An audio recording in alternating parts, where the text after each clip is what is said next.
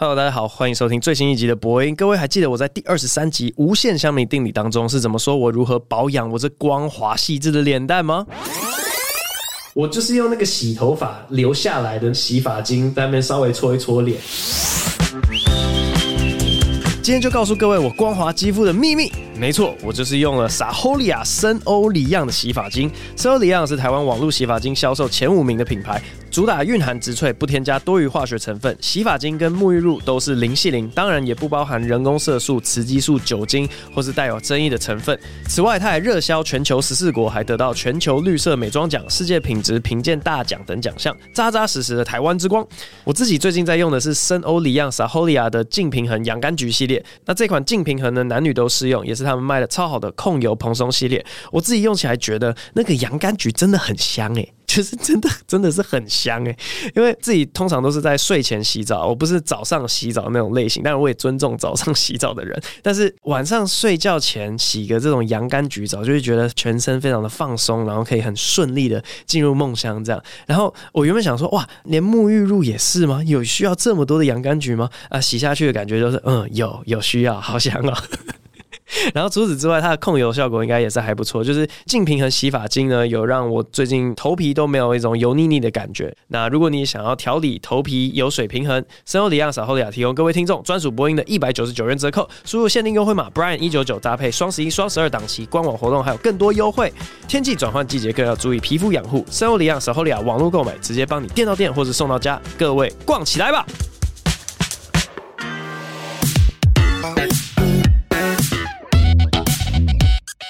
好，那我最近的生活，呃，跟课程这两个字是围绕在一起的，就是不知道为什么呢，回到了一个学生的样子。我最近在上各种在职进修，诶，我们从前几个月开始，公司有帮主管报名一些财会的课程，然后昨天我上了花妈的一个声音表演的课。花妈就是你知道我们这一家的花妈，那个课只有上一堂课，所以我的声音到目前为止应该是没有太多的进步。但是呃，假以时日，大家可以仔细观察 我的咬字、我的全音、我的喷口与收口有没有在进步。这样好，那 啊，另外一门课程跟管理学有关，叫 OGSM 的课，这样。各种课程呢，带给我各种不一样的感受。刚好我们那个萨泰尔也在准备自己的线上课程嘛，所以我生活中就是充满了课程、课程、课程这个大主题。今天就跟大家来分享一下。好，首先第一门课那个财会的课，觉得收获蛮多的，因为我大学从来没有学过会计，但是自己出来创业，哎、真的是十分的神奇啊！我创业到现在啊，已经迈入第五个年度了，我完全不懂会计啊。就是每一年看那个财报，我说哦哦，呃、啊，看起来没有什么问题，然后就让他过。好，呃，总算学会了会计，这样在两个下午之内，整个干完大一的初会。然后听说也是他们第一次帮别人上课，所以他们从零开始建立了一个整个课程。我觉得他们非常辛苦，所以如果呃你的公司有这个财会需求的话，你其实可以找这个维理会计师事务所，我们是给维人上，我觉得他上的非常的赞，因为他深入浅出，而且言简意赅的点出每个东西的重点。我自己上课的感觉是说啦，是不是初会啊？上学期是不是都是一些名词定义啊？我的感觉这样，就是哎，好像呃被各种定义、定义、定义、定义、定义，然后他就会，反正投影片上面就是说啊，这个东西的定义是这样。那我跟各位同学提点，重点是什么啊？或者是说这两个东西的定义差别是什么？重点提示这样。那我就觉得这个上课速度相当之舒服，我非常喜欢。好，那花妈的课我只上了一堂，所以我就暂时不评论这样。但是呢，啊，另外一个课呢？就有非常多的故事要跟各位分享了。这个课 OGSM 跟各位大概讲解一下是什么意思。O 就是 objective，一个比较那种宏远的大目标的那种感觉。然后 G 是 goal 嘛，所以就是比较具体的小目标。那 S 是 strategy 策略，是你为了达成这个目标，你拟定了哪些策略。然后最后 M 是 measurement，是你要看说你这些策略有没有奏效的一些量化的数据。那这个东西呢，我们公司从大概一年多之前就一直想要引进这套管理方法，然后大家就是呃自己看书啊，自己默默的写哦，我要写我们这个部门的 OGSM，然后就都写的很烂。然后我个人从一年多前就非常排斥用这个方法，因为我的态度就是说啊，我拿得出成绩，我为什么要写得出这些东西？就是假如说我的 goal 是我的专场票要卖完啊，我就卖得完。啊，你要我写这张臭表干什么？那我觉得我们公司里面好像也没有人知道到底要怎么反驳我。就你如果拿得出成绩，到底为什么要写这个东西？假如说乔瑟夫他影片观看就都很高，他的订阅就一直在增加，他为什么要来学这套方法论？那我的感受是一直很像英文的文法一样，我就是知道英文要怎么讲啊，就仿佛是你要我写一个英文作文，然后我旁边还要备注说啊，我这句是用现在进行式啊，我这句是用呃假使假设语气。我根本不知道是假使语气还是什么东西。假设我们就我不会文法，你知道吗？但是我的文章就不会错。好，所以我的感觉 OGSM 就是这样。你为什么要把我很本能、很反射就会做的一些东西写成一张表？你说哦，因为你写这些东西，你才会知道你平常做这些事情是为了什么目标。那我反而想问你说，难道你平常做的事情你都不知道目标是什么吗？那反正就是这样，我是非常的排斥。那公司的其他高管他们就非常坚持要上这一门课，然后说一定要上，因为公司的其他同仁他们就写这张表都卡住了，你们要上课，我们才知道这张表要怎么写。然后，反正我就看那个报价单嘛，我就哦哟，还有我的妈咪喂啊！就我没有办法透露那个数字多少，因为有保密。但是我就想说，哎，真的有需要花这笔钱来上这个课吗？我那时候就想到说，好。因为我个人有做过近视雷射手术，那我做完手术之后呢，我到处跟我的亲朋好友讲说，我跟你讲，此生无憾。虽然近视雷射手术要多少，什么十二万吗？但我做完之后，我完全没有后悔。我就花这一笔钱，多又怎么样？贵又怎么样？哦，那个爽度啊，完全超过了它的价钱。所以我就跟公司的其他高管讲说，你只要找到可能三到五个人。他们上过这门课，他们用一样的热情来跟我讲说，只要你上了 OGSM，你人生从此就不一样。那我就马上 shut the fuck up，我一句废话都不会再多说，我们就去上那门课了。然后我想说，呵呵。你最好是找到，结果他们还真的给我找到了，哇塞！就他们找到了各种课后问卷啊，然后那个满意度啊，哇，满意度之高的啊，甚至是有一家公司的 CEO，他直接手机自拍，他录了一段影，他对着我说话，说：“伯恩，哦，我是叉叉 执行长还董事长，我忘记了。”然后说：“哦，我们公司在上了这门课之后呢，有如何如何的转变。”然后这下子我想说啊，shit，啊立了一个 flag，这下只能点点嘛，对不对？呃，我是网络上的酸民，给我垫垫嘛，所以我就说好好好，我们一起快乐开心的去上这门课。好，那在上这门课之前呢，他们就先要求全公司，哦，我们真的是哦。买了三十几本 OGSM 的书，然后发给公司的全部同仁啊，我们大家都上课之前要把这本书给读完。啊，其实那本书也不厚，我记得不到两百页吧，你大概看个三个小时、四个小时就会看完的东西。啊，就先看，那看完之后呢，我们就是快乐的上课了。那个课堂里有两次，第一次在上这课的时候啊，就发现那个老师他的投影片跟书的内容一模一样。然后大概上课上到第十分钟的时候，我就开始觉得，嗯，这不太对劲。就为什么会讲的内容跟我昨天晚上自己看的内容是一模一样，也没有多加解释，不像那个财会课，就也没有提点重点在哪，他就是带着我们一字一字的读下去。反正呢，我就举手，因为我就是个很鸡掰的学生，从大学时期就这样，我就说老师，老师。呃，其实真的是蛮鸡掰的。我相信在场的其他同学全部都傻眼。我说老师，呃，我相信大家应该都是看得懂中文的，所以我希望，呃，老师你可以不用一字一字的念出来，你就大概讲一下重点什么，这个课可以比较快速的进行下去。然后老师就跟我说好，结果他就按下了投影片，一字不漏的把下一张投影片念了出来。我就对着后面的同学非常激动的表情，我说 What the fuck？就是你知道我我非常激动，那办公室的其他同仁都不敢笑出声音来，但他们知道我内心是如何的澎湃汹涌。那就我我受不了，我受不了，然后我就开始思考，哈，就是到底为什么会有这种现象？首先，我为什么上课要发言呢？我觉得有很多的情况都是这样，就是大家你明明心里有一个不爽的东西，但你当下不讲出来，然后呢，你之后跑去跟你的闺蜜，跑去跟你的巴拉巴拉其他人抱怨。啊，你为什么当下不反应嘞？其实你当下反应的话，你就可以得到一个改善了嘛。那还有另外一个，我心中想的就是说，其实从以前大学上课，我就发现这个现象是，老师他讲得很慢，有两种可能性。那第一个可能性就是他觉得同学很笨，跟不上，必须速度放慢，让那个班上最慢最慢的那个同学也跟得上，这样子就皆大欢喜嘛。因为如果你是照顾到中间程度的，或甚至是照顾到前段班啊，那个老师就会被骂说啊，你精英主义啊，哎呀，班上有一半的人都听不懂啊，你也没有在照顾他们，这样就有这种道德上面的施压，所以很多人就会去选择哎要去照顾那个速度最落后的那位学生。好，可是我觉得这样会有一个资讯不透明的现象，是说。如果连班上速度最慢、最慢、程度最落后的那位同学，他都已经觉得太慢了，但是整个班级都没有人举手来反映这件事情的话，那我们就会处于一个学习的不效率嘛，因为全部人实际上都觉得太慢了，那没有人有那个斗胆举手。然后说，哎，是不是大家都会了？是不是可以加快一点点？那我觉得就是浪费大家的时间。简单来讲就是这样。好，那第二个可能性，老师讲话速度很慢，或是他教课教得不好。另外一个原因，可能就是他自己本身是会学习的人，但他不太会转化，不太会传达给下一个人。像天才很多都是这样子嘛，这种人的确存在嘛。好，所以我就想说啊，要来扭转这个情形，我到底要怎么测验出这个老师他到底是属于第一个类型的人，还第二个类型的人？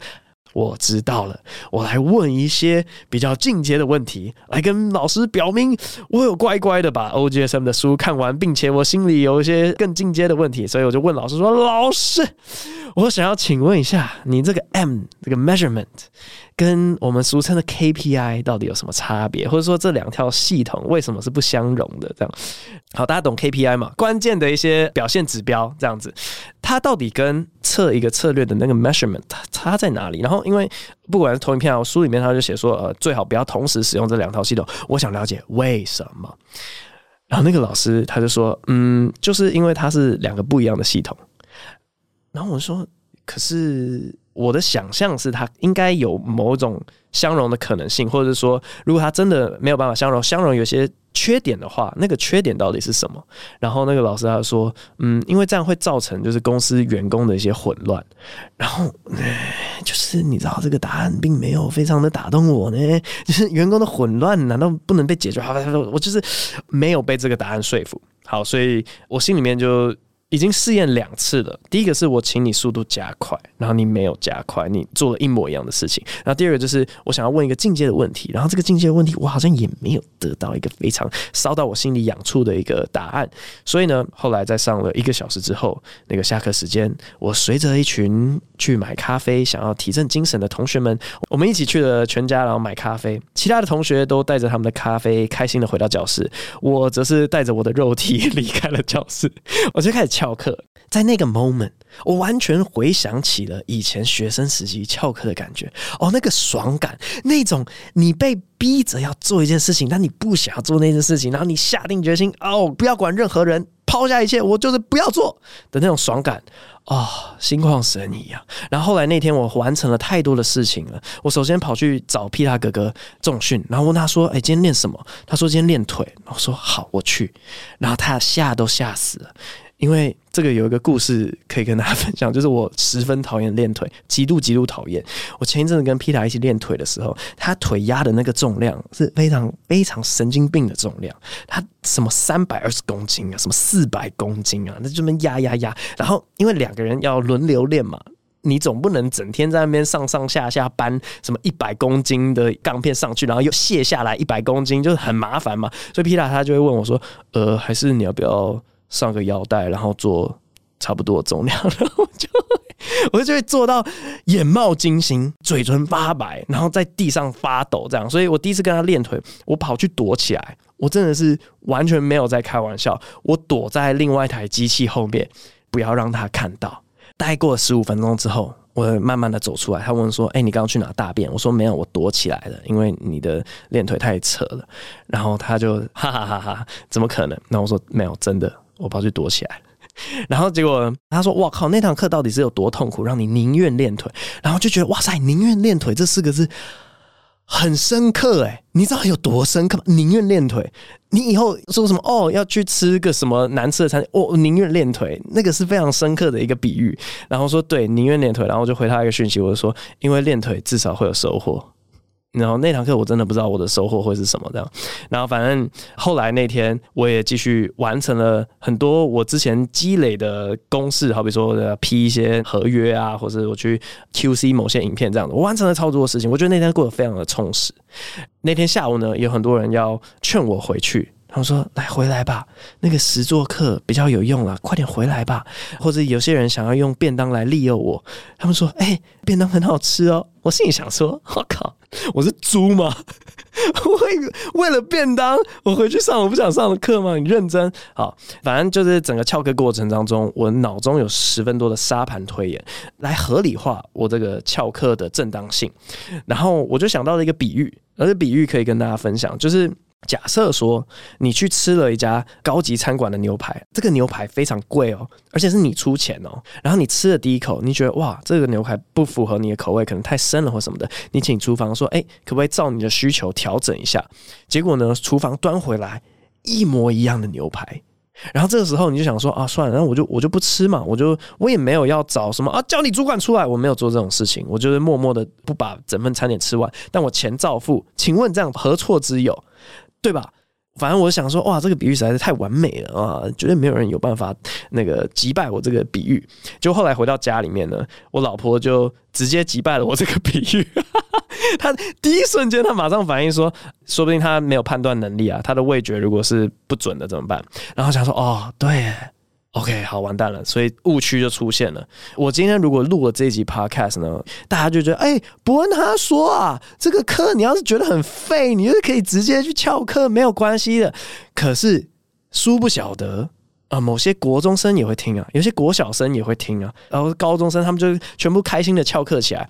所以我呢，修正一下我的这个讲法，如果你是义务教育，你就是活该。请乖乖待在教室，然后好好的把那门课给修完，因为这个叫做什么？义务教育，那是你的义务。obligation。另外一个 O 哈，反正就是你就是要把这件事情做完。但我觉得高等教育以上，你有一个选择的权利，因为你的判断力逐渐的成熟，你可以去知道你的程度在哪里，呃，然后这个课有没有帮助你提升你的程度。好，所以我觉得高等教育以上做这件事情才比较合适。好，所以第一个可能性是你的判断能力不足，你没有办法判断这堂课确实是很废，可能你的判断能力很废。以前高中的时候，我觉得我的一个比较特别的经验是，我高三的英文是免修的。那我高一高二的时候，我也是那副臭屌样，我就说，呃，我我不用上英文啊，反正我都会啊什么的，死不考免修，我就是在教室里面摆烂。但我觉得免修测验是一个非常好的判断标准，因为你只要免修过了那个标准啊，我们就可以认可说，哎，你的确不用上这门课，因你的程度在这门课之上，所以。我也是觉得说，我们应该要整个教育体系大量的引进免修啊、跳级啊这种制度，因为真的有同学就不用上那堂课嘛。可是你义务教育，然后你又叫他们不能翘课啊，非常痛苦啊。所以鼓励大家多多免修，这样你就有一个很客观的可以拿来嘴别人说啊，我就是免修啊，怎么样？这样我觉得相当赞。然后除了你没有判断能力的这个可能性之外，第二个可能性就是你并没有拿那段时间去做更有效的利用。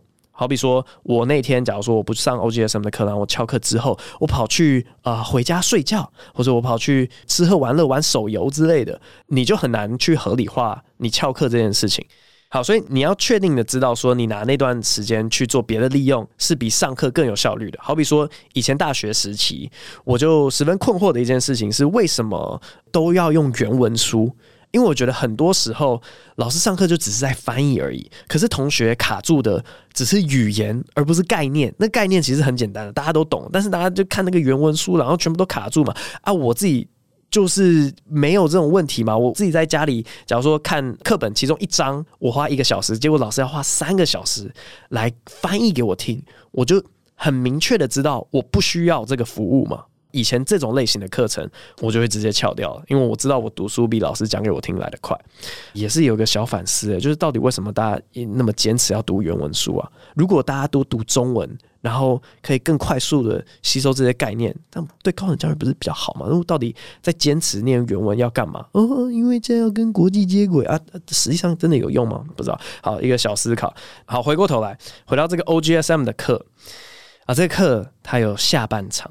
就是隔了大概一个月之后呢，根据我们上一堂课学到的一些东西，我自己回去写作业，要写那个 OGSM，然后老师会上课带我们来修改。这样，第二堂课回去了，然后这个时候呢，就换成了呃，我们大家一起读的那本书的作者张明明老师他本人为我们授课。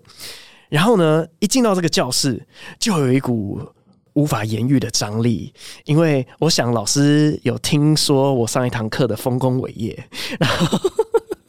然后我那时候进到教室，我的第一个想法就是，嗯，我今天要乖一点。但是另外心里又有一个小调皮，他说：“哎，那我这门课一开始也来问老师一些问题吧。”好，那啊，老师在上课之前，果不其然，他就问说：“好，那我们在检讨作业之前，有没有任何同学有问题的？”这个时候我就又举起手来，我说：“老师。”然后他说：“好，你你有什么问题？”我说：“我有两个问题。第一个问题是，我觉得我们在写这个作业的时候。” OGSM 的层级并没有对齐，就好比说，我看到有某些人他们的 G 其实是别的部门的 O，或者是他写他这个是一个 G，但其实它是另外一个东西的 M 之类的。这个问题要如何解决啊？如果是要塞在别的东西下面的话，这整张表不是变得非常复杂吗？第二个问题就是说，我们在列一个 O 底下的一些 G 的时候，就是呃目标，我时常感觉那些目标既不充分也不必要。就理想上，当然就是这些 goal 是这个 objective 的重要条件嘛。但是，当我们写出了一个目标，它既不充分也不必要的时候，我就不知道写的作用是什么。然后这个时候，张明明老师他就微笑，他说：“很好的问题，那我们先检讨作业，等一下就可以回答到你的问题。”然后他就点了呃一个部门的人，我我随便举例啊、哦，我忘记他第一个点的部门是谁。然后反正就说啊，营运部门你来讲一下你的那个一些呃目标跟你策略什么。然后随便乱讲，他就说哦，我们明年度呢想要提升毛利率百分之二十之类的。那我们想到的策略就是之后在做大型节目的时候呢，我们要找三家以上的制作公司，然后互相比价，找出那个性价比最高的，然后我们再找这个公司来做这样。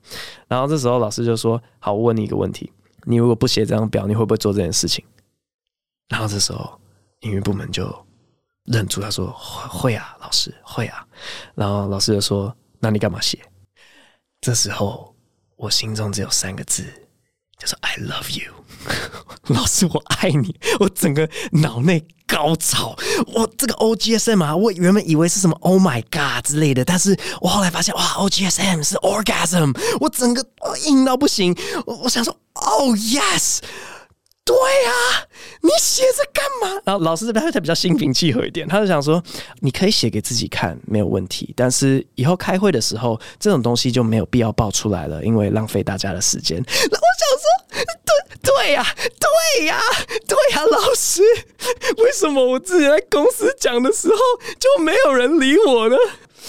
哦然后我马上就被驯服了，我就在那个瞬间，我马上就变成张明明老师的信徒。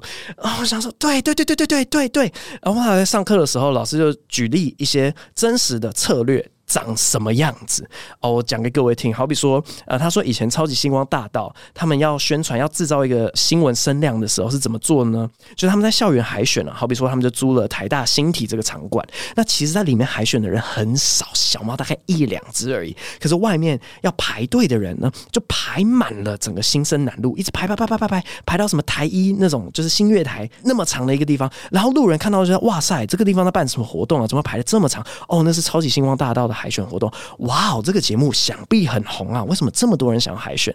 可是谁想得到这么一个屌的策略？就是我要 book 一个场地，让里面空空如也，然后外面的人只要排队多起来，我根本不用去买什么新闻，这个就是一个自然而然产生的新闻。然后我一想到就，就我靠，这太屌了吧！然后后来上课过程当中，我们就乱丢了一大堆，这真的是很猛的策略。好比说，我过往办的那个三重标准，你就说哦好，我要挑战税制，然后说啊这个是一个有趣的演讲，这是不是一个策略？这就是一个策略，因为你不去写，你就不会去做，对吧？我如果不写这个策略，我不就是跟前几年一样，我就办一个 stand up 的专场。这样子而已嘛。好，那那反正我们就在讨论说啊，假如说之后要办专场，办在小巨蛋，我们好先不考虑一些法律性的问题哈，我们就说啊，我们要拍一个人那个宣传片，他就是从小巨蛋的外面爬外墙爬进去这样子，大家就看到说哇塞，到底是一个什么样的表演，如此之精彩，精彩到有人需要爬小巨蛋外面爬进去都需要去看，然后这个就是一个策略啊，因为你不写，你就不会去做。然后我就想说，对、啊，这样我就懂了嘛，这样我就知道为什么要写 OGSM 了嘛。啊，之前每一个人都在那边先射箭再画吧，你把你平常就会做的事情全部腾到一个表里面，那个就不对嘛。一个好的工具被错误的利用，就是会浪费所有人的时间。好，总之呢，上了第二堂课之后，我就可以了解为什么大家这么推这堂课程了。因为老师真的很快很快的找出我们太多纠结的问题了。他说：“啊，你们公司啊，我我觉得简单来讲，你们太多目标了。”你们不用做这么多目标，我跟你讲，你们明年的目标就五个。你知道我们之前作业写了二十七个目标吗？我们二零二三年我们说我们要达成二十七个目标，老师把它砍到五个，然后我就想说，yes。对，没错，对呀、你为什么要多头马车，然后把自己搞得就是你知道多头马车，它完全一点进度都没有，啊，目标太多了，在那堂课里面讲了太多的至理名言，然后回去想一想，都觉得哦，对呀、为什么没有人早点跟我讲呢？所以整个上完第二课之后，我从黑转粉，大推到不行。现在而言，我就开始去反思说。好，我们自己在写这个线上课程啊，反正我们在写一些喜剧的线上课程。我教出去的课到底会不会让你们有一种我在浪费你时间的感觉？我有没有办法让你们觉得啊，这个东西物超所值啊？那所有人都在嫌说什么啊？你那个喜剧的课卖三千块，是不是有点太贵了？我如果真的可以那个含金量高到你完全觉得说啊，这个东西便宜到不行，或者我就点出你到底卡在哪里？这个是我。短期之内的一个目标啊，我要向张明明老师看齐，我就是要成为你们的那种脑内高潮。对啊，我为什么之前卡住，我都不知道是因为这样子，所以给自己的一个期许啊，我是蛮希望达到这个目标。那其他两位讲师就是贺龙老师以及乔师傅老师，我比较无法去控制他们教的课程，但我会跟他们讲耳提面命说，哎、你不要写出那种人家上完课会说很水的东西了。好，所以呃，最近的课程就分享到这边。那大家就是该翘的课翘，呃，不该翘的不要翘。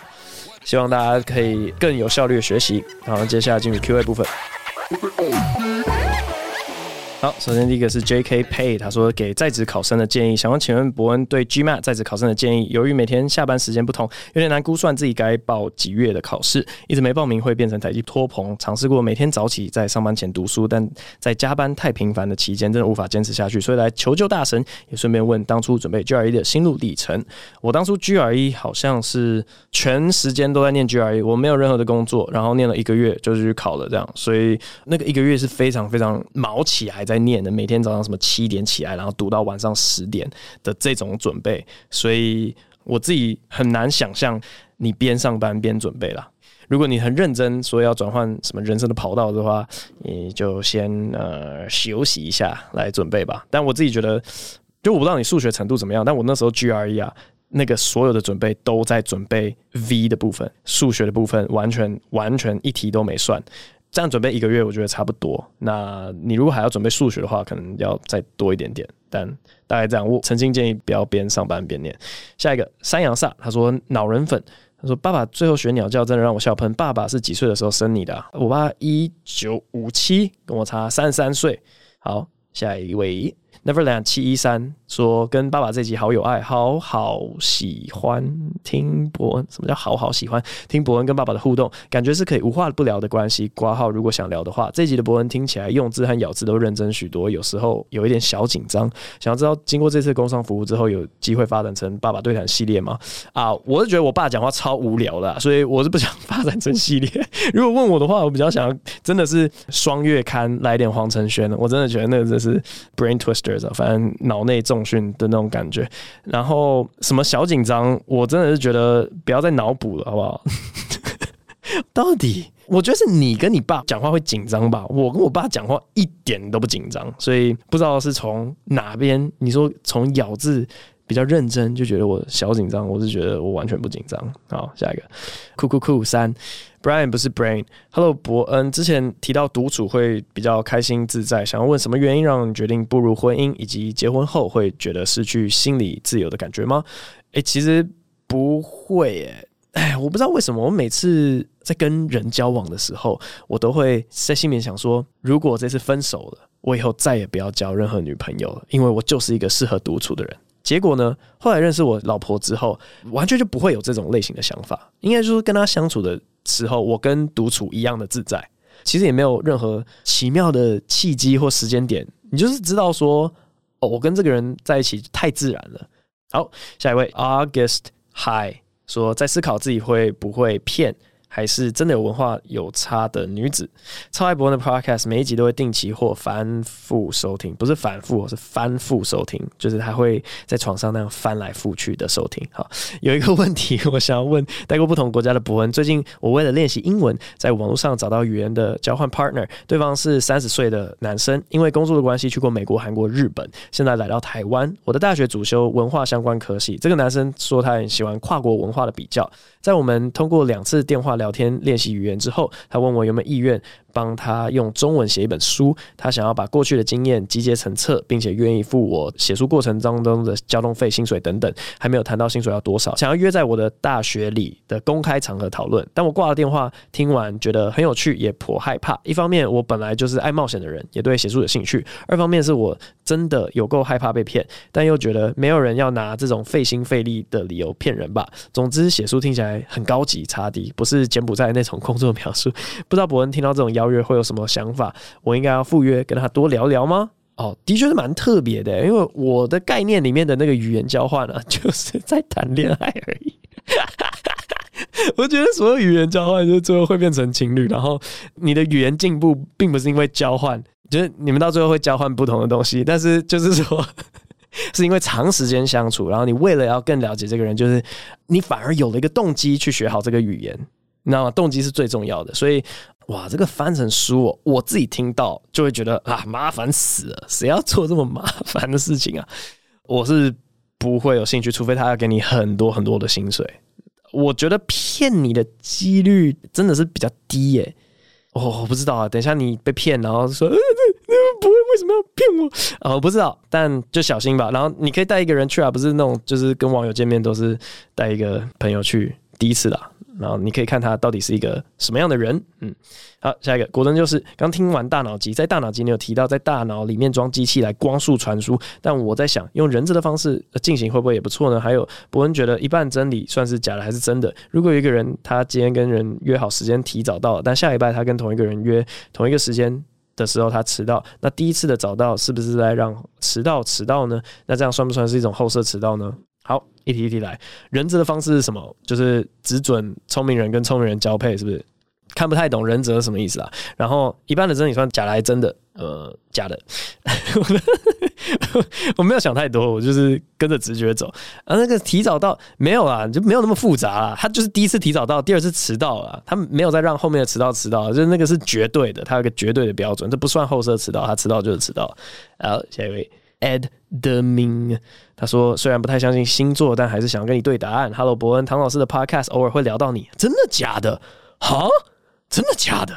因此，我试着去推算你的星盘，请不要介意。我猜的答案：一木星狮子座五宫，表演欲强，给人 BDE 的感觉，可能桃花运、赌运很强。二太阳七宫，容易换位思考、共情、顾及他人、被人影响，可塑性强，像百变怪。三月亮金牛一宫，情绪起伏小，但有情绪还是藏不住。物质满足是你安全感的来源，请问我猜对吗？最后敲完伯恩姐姐远端连线当来宾，祝伯恩一家平安。我完全不知道你在勾搭小孩，就是我完全一个都看不懂，什么叫做五宫七宫一宫，这是什么东西啊？我完全不知道，除了我是天蝎以外的任何事情，什么上升，什么下降，什么太阳，什么月亮，完全不知道。对不起，无法回答你。下一位。吧吧吧吧吧吧吧。Walson's dad，他问 The Redeem Team，伯你好，请问有看 Netflix 最近播出的 Redeem Team 吗？可以分享自己的心得吗？没有错，我有看。很粗略的讲，就是说，呃，美国。奥运篮球男男子篮球的重建之路，因为他们在二零零四年的时候全面溃败啊，所谓的全面溃败就是得到铜牌的意思。好了，反正就是被瞧不起到爆。然后呢，他们要在四年之内做出改变，来把面子给赢回来，大概是这样子的故事。然后我有看，啊，我觉得里面有很多的故事线。那有一些什么国足情怀的啊，那个爱国心那一类的。我是比较不吃一点，那 呃里面有一个跟 Kobe 有关的，就仿佛是他个人 Kobe 的纪录片一样。我身为塞尔迪克粉，也是嗯予以尊重。但里面有一个比较打动我的，就是我自己把自己的情感给带入了，但其实跟这个毫无关联，是他们的那个完全被瞧不起，然后要把一切赢回来的那个心情。因为我觉得这个跟现在目前台湾的喜剧有异曲同工之妙。我们现在台湾喜剧就被瞧不起到不行啊！所有人都在那边讲说什么哦，你为什么要看台湾人？不是看脱口秀大会就好？呃，对岸的脱口秀大会啊，比台湾的好看多了。到底要如何翻转这样子的印象？我真的觉得印象一旦固化之后啊，超级超级难被翻转。我们就试想一个问题：假设我们真的开始，也不是超英赶美了，超中赶中，这都是中哈。我们在这一两年之间，所有台湾的喜剧演员开始毛起来写，毛起来练习，然后我们真的进步。就是我们假设实质的实力已经追上了，甚至是超越了。然后我们也不要讲一个很夸张的年限，两到三年之间，我们真的追上以及超越了。你觉得大众会是第几年的时候发现这件事情？绝对不会是第二年、第三年。就是你刚追上的时候，别人对你的印象还是没有啊，台湾就是很烂。你小超越的时候，大家对你的印象应该还是没有啦，台湾还是很烂。但最近有点小进步，一定会有一个 leg 到第五年、第六年，大家才敢很大声、很确定的讲出来说：“哦，我们真的超过了。”这样子。所以我觉得他们的那个奋斗过程，然后要下定决心要把那个耻辱给洗刷掉。的那个情绪有蛮打动我的，但是我一方面也是很感叹，就是他们有奥运金牌这个一翻两瞪眼啊，你就是得到金牌了，你说明还能讲什么嘛，对不对？但我们我们今天没有一个一翻两瞪眼的东西，除非除非真的我们就全部人。跑到中国去，然后跟他脱口秀大会六跟他干下去，然后我们的人就是霸占前三名这样，那别人还能嘴什么？对，只有这种可能性嘛。当然，其他的可能性就会觉得说，哇塞，要改变大家的那个第一印象，真的是好困难哦，唉，很烦啊！看完之后心里很沉重，不要看烂纪录片，没有了。好，呃，最后一题，我发现每一个礼拜好像都会有人。叫我学一个鸟，所以我就再也不用自己去主动的搜寻鸟来查啊。这个礼拜呢是夏小叶，他说鸟叫伯恩你好，能学学鲜红别墅鸟的叫声吗？我查一下，这个鸟啊，岂不就是我以前小时候在美国很爱的一只鸟吗？我小时候在美国最爱的两只鸟，一个是呃蓝色的，一个是红色的，Blue Jay 跟 Red Cardinal。那他叫我学的这个鲜红别墅鸟应该是 Red Cardinal，然后来学一下，这样子吗？我用真音来唱好了。